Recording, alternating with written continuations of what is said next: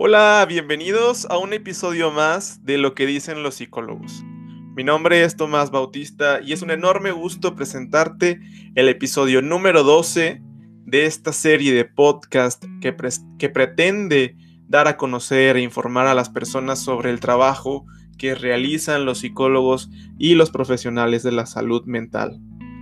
Trabajamos aspectos de psicología clínica, de psicoterapia y en sí también aspectos que no tienen que ver propiamente con atender a una persona en un consultorio, ¿sí? Podrás estar escuchando en alguno de los episodios que hablamos sobre psicología en general, hablamos sobre psicología deportiva, sobre quizá algunas aplicaciones en la educación, sobre el cine y el arte que puede tener un análisis desde un punto de vista psicológico o puede tener aspectos positivos que nosotros los psicólogos rescatamos para mejorar nuestras intervenciones y nuestro quehacer. Quiero agradecerte por estar pendiente ahí, desde tu celular, desde, te, desde tu computadora, de este proyecto que tiene la bondad de buscar que las personas encuentren algo positivo de los invitados, de mi persona, de los contenidos que buscamos aquí para generar pues este bienestar en la población. Este podcast ha sido una idea de pandemia, ha sido una idea de hobby en el confinamiento y pretende ser un ejemplo también de por qué no atrevernos a hacer cosas diferentes, a atrevernos a contactar con personas que saben y atrevernos a hacer algo por nuestro bienestar. El día de hoy es un día especial para todos. Los psicólogos, psiquiatras y personal de la salud mental tendemos a recordarlo frecuentemente. Hoy, diez de octubre, es el Día Mundial de la Salud Mental.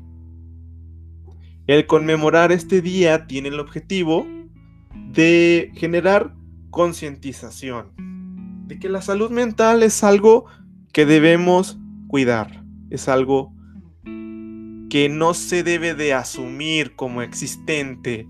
Es algo por lo que se tienen que hacer cosas para saber que se tiene. Es por eso que se instituyó este día en mil novecientos noventa y cinco. La Federación Mundial para la Salud y la Organización Mundial de la Salud lo instituyeron con el propósito de contribuir a la toma de conciencia acerca de los problemas de salud mental y erradicar los mitos y estigmas en torno a este tema. Este diez de octubre del veinte veinte tiene un tinte especial, porque todo el mundo se encuentra en una situación extraordinaria. Y el diez de octubre del veinte veinte está siendo utilizado para solicitar que exista una inversión en el trabajo con la salud mental.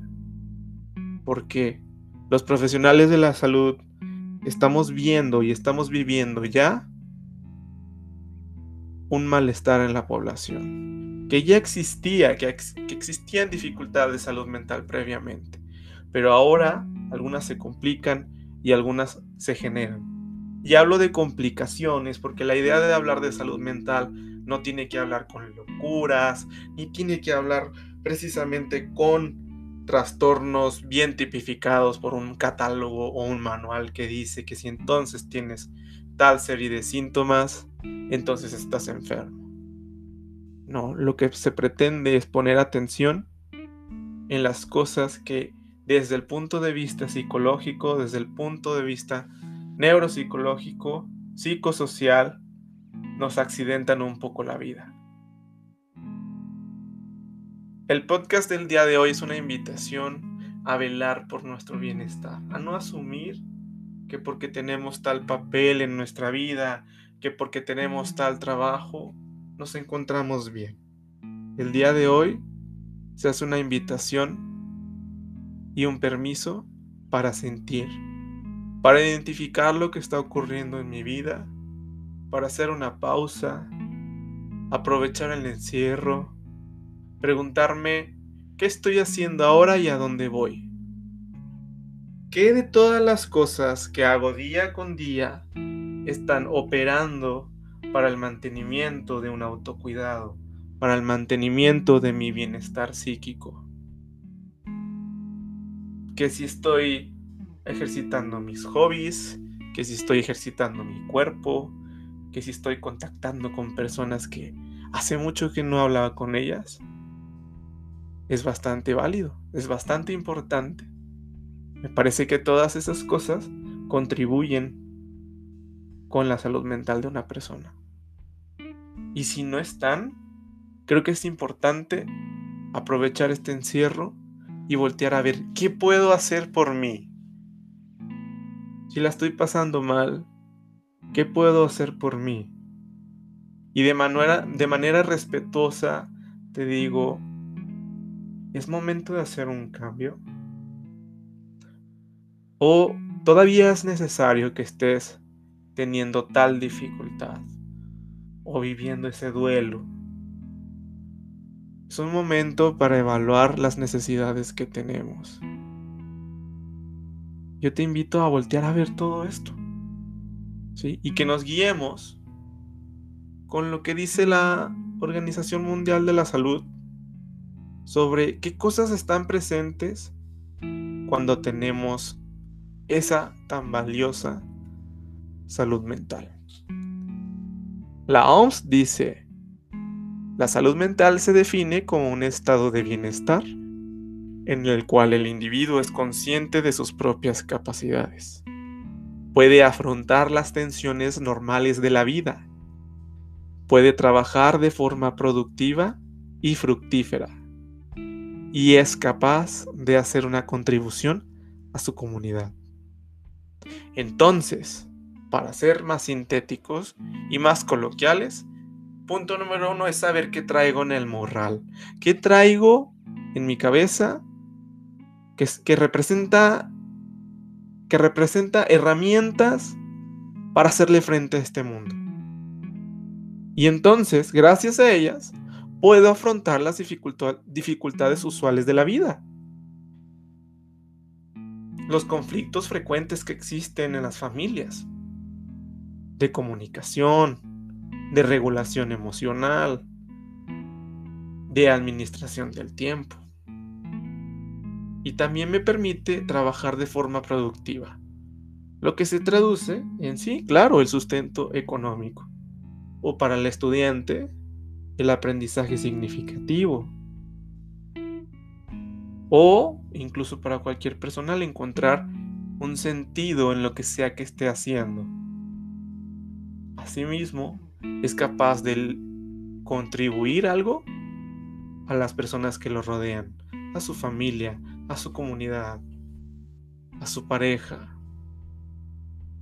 Esas son las características de una persona que conserva su salud mental. No es algo rígido. Posiblemente todos en algún momento de nuestras vidas hemos pasado momentos de improductividad, o hemos pasado momentos de desconexión. Y es permitido, siempre y cuando encontremos un equilibrio y una sensación de decir, ok, estoy pasando un mal momento, pero puedo regresar a mi línea base o a mi productividad. Y no es una cuestión de que los psiquiatras o los psicólogos digan, es obligación estar bien. Al contrario, es una invitación a mantener estos aspectos de la vida para entonces poder decir que me encuentro satisfecho o satisfecha. Les decía que es un momento para repensar, para ubicar, para saber dónde estamos.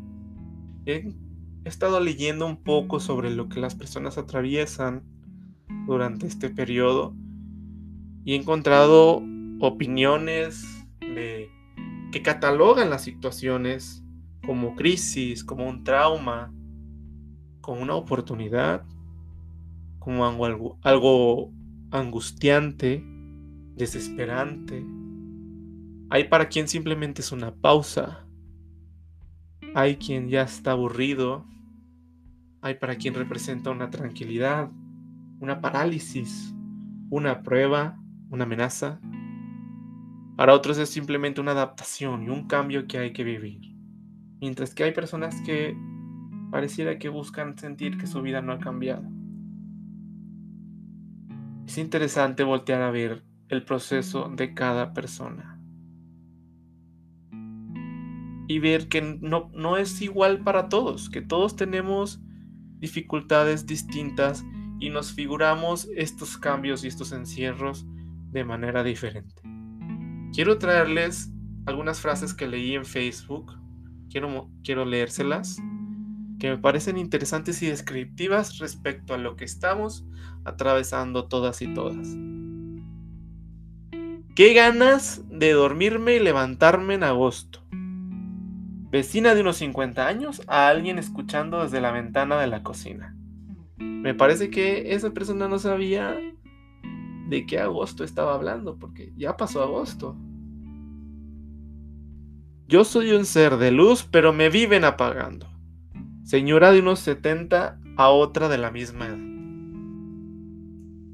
En este momento de la cuarentena no puedo ofrecerte más que un amor cibernético. Lo siento.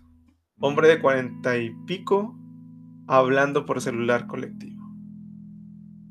En un colectivo. La falta de actividad sexual, ¿sabes lo que genera? Y le contesta a la persona que genera angustia. Un hombre de unos veintinueve a, un, a uno de unos veintitrés andando en bici. Desde que empezó la cuarentena me di cuenta que odio a la gente. Chica de unos treinta años a otra de la misma edad. Mamá, yo quería vivir en otro planeta, uno con muchos árboles y poca gente. Una niña de cuatro años a su mamá. Los adultos son felices, pero que, como que no lo disfrutan. Una niña de cinco años en clase escolar por Zoom. Cuando la veas a la abuela, no la podés abrazar ni besar, ni acercarte mucho. ¿Y cómo la vamos a amar? Un niño de cinco años con su mamá en cuarentena. Todas estas personas en Argentina.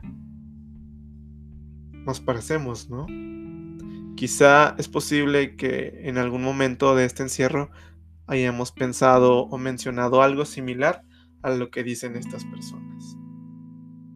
Volteemos a ver qué nos está dejando este encierro. Y el día de hoy, en este diez de octubre, yo quiero invitarte a hacer algo por eso que estás atravesando. A tomar decisiones. Creo que es válido decir, esto va a quedar un buen rato ahí, en una moratoria, en espera, como una espora, esperando abrirse o esperando que las cosas cambien para seguir desarrollando esto que quedó pendiente. Pero también te quiero invitar a que voltees a ver el potencial de crecimiento que tienes en esas cuatro paredes o que tienes en ese trabajo que quizá esté haciendo que corras un poco de riesgo.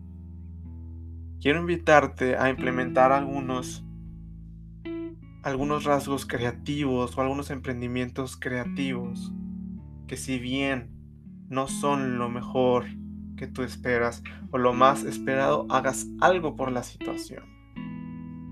Pensemos lo siguiente: dentro de esas cuatro paredes tú tienes un potencial de crecimiento, es decir, puedes alcanzar ciertos desarrollos o no.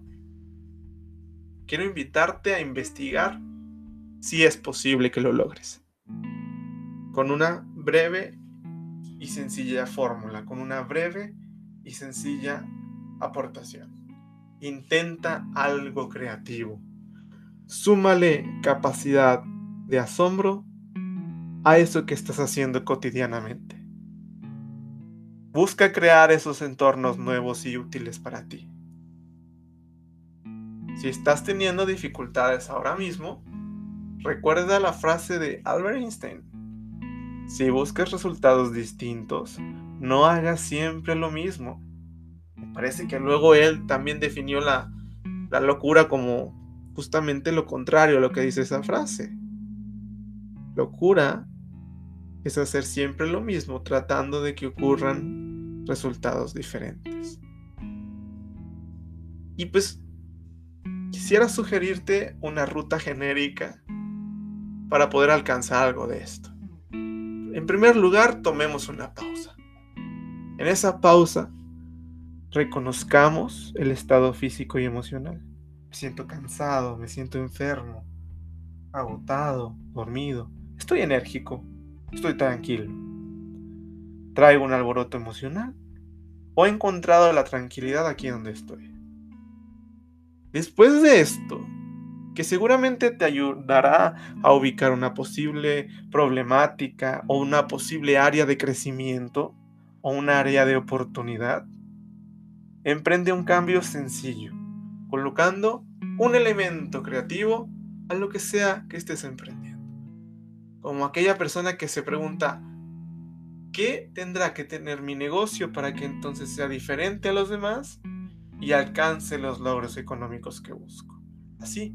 Coloca algunos elementos creativos en tu día, un pizarrón, una historia.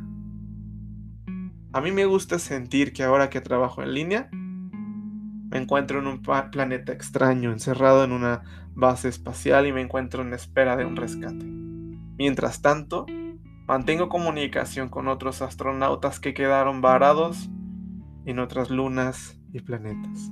Y compartimos experiencias desde la lejanía, con esta esperanza que nos mantiene unidos y platicando. Ese es un elemento creativo. ¿Cuál va a ser el tuyo? ¿Tendrá que ver con conectar con otras personas? ¿O tiene que ver con un poquito de optimismo en tu, en tu día? Con hacer pequeñas notas que te motiven. Con hacer cinco minutos más de ejercicio, con la idea de disfrutarlo y no solo con cumplir un hábito.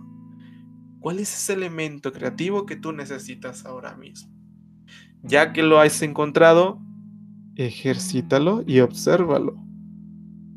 Y continuamente revisa qué tienes a la mano para sentirte bien. Y cuando digo qué tienes a la mano, hablo de todos esos le- recursos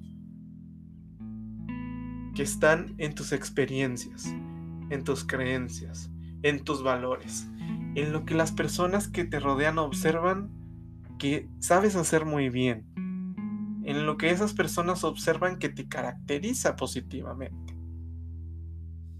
Observa esos recursos, posiblemente sean una fuente para generar ese elemento creativo, el cual te estoy sugiriendo.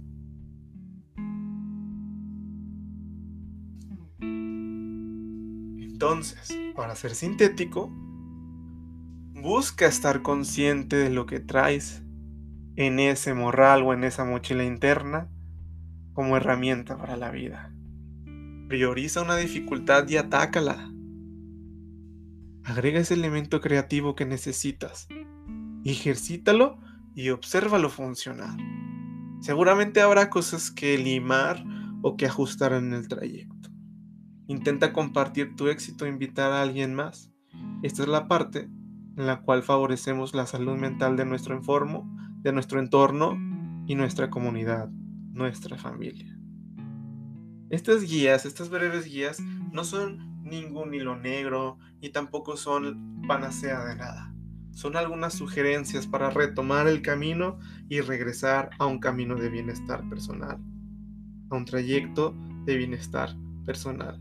Que es preferible decirle trayecto, porque luego podríamos pensar que es una meta que se alcanza y ya no hay que hacer nada por él, pero realmente es un camino, es algo que tenemos que trabajar continuamente, que tenemos que ejercitar. Intenta compartir estos logros y observa también a las personas que han tenido éxito. Y no te olvides del buen humor. Quiero compartirte unas frases de otras personas que han encontrado algo de sentido de humor en esta cuarentena. Dice, yo no entiendo por qué la gente se queja de usar cubrebocas. A mí me favorece tener la mitad de la cara tapada.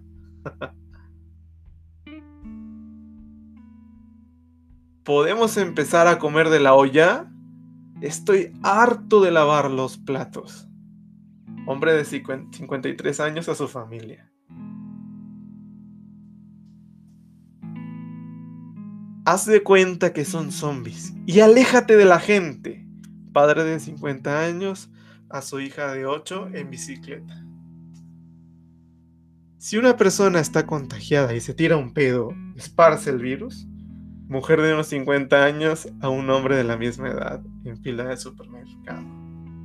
Encontremos ese sentido del humor, encontremos esa creatividad y busquemos el bienestar psicológico que se vincula con esa salud física que tanto, tanto valoramos. Valoremos también nuestra tranquilidad y nuestro bienestar psicológico. En este año, la Organización Mundial de la Salud se ha propuesto como meta, no solo las, las metas iniciales de conmemorar este día, que tiene que ver con eh, hacer conciencia sobre el, los problemas de salud mental y el estigma que se tiene todavía alrededor de ellos. En este año se busca que se genere una verdadera inversión de los gobiernos para trabajar con la salud mental de sus pueblos.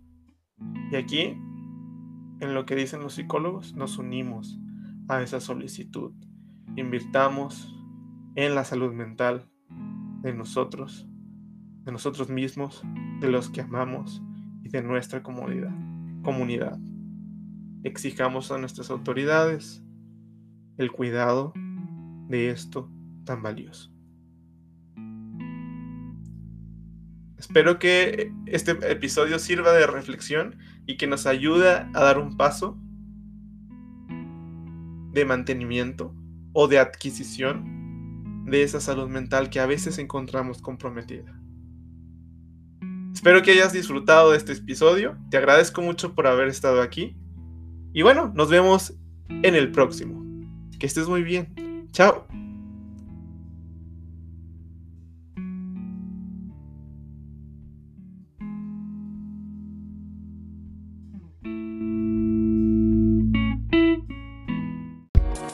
Bye.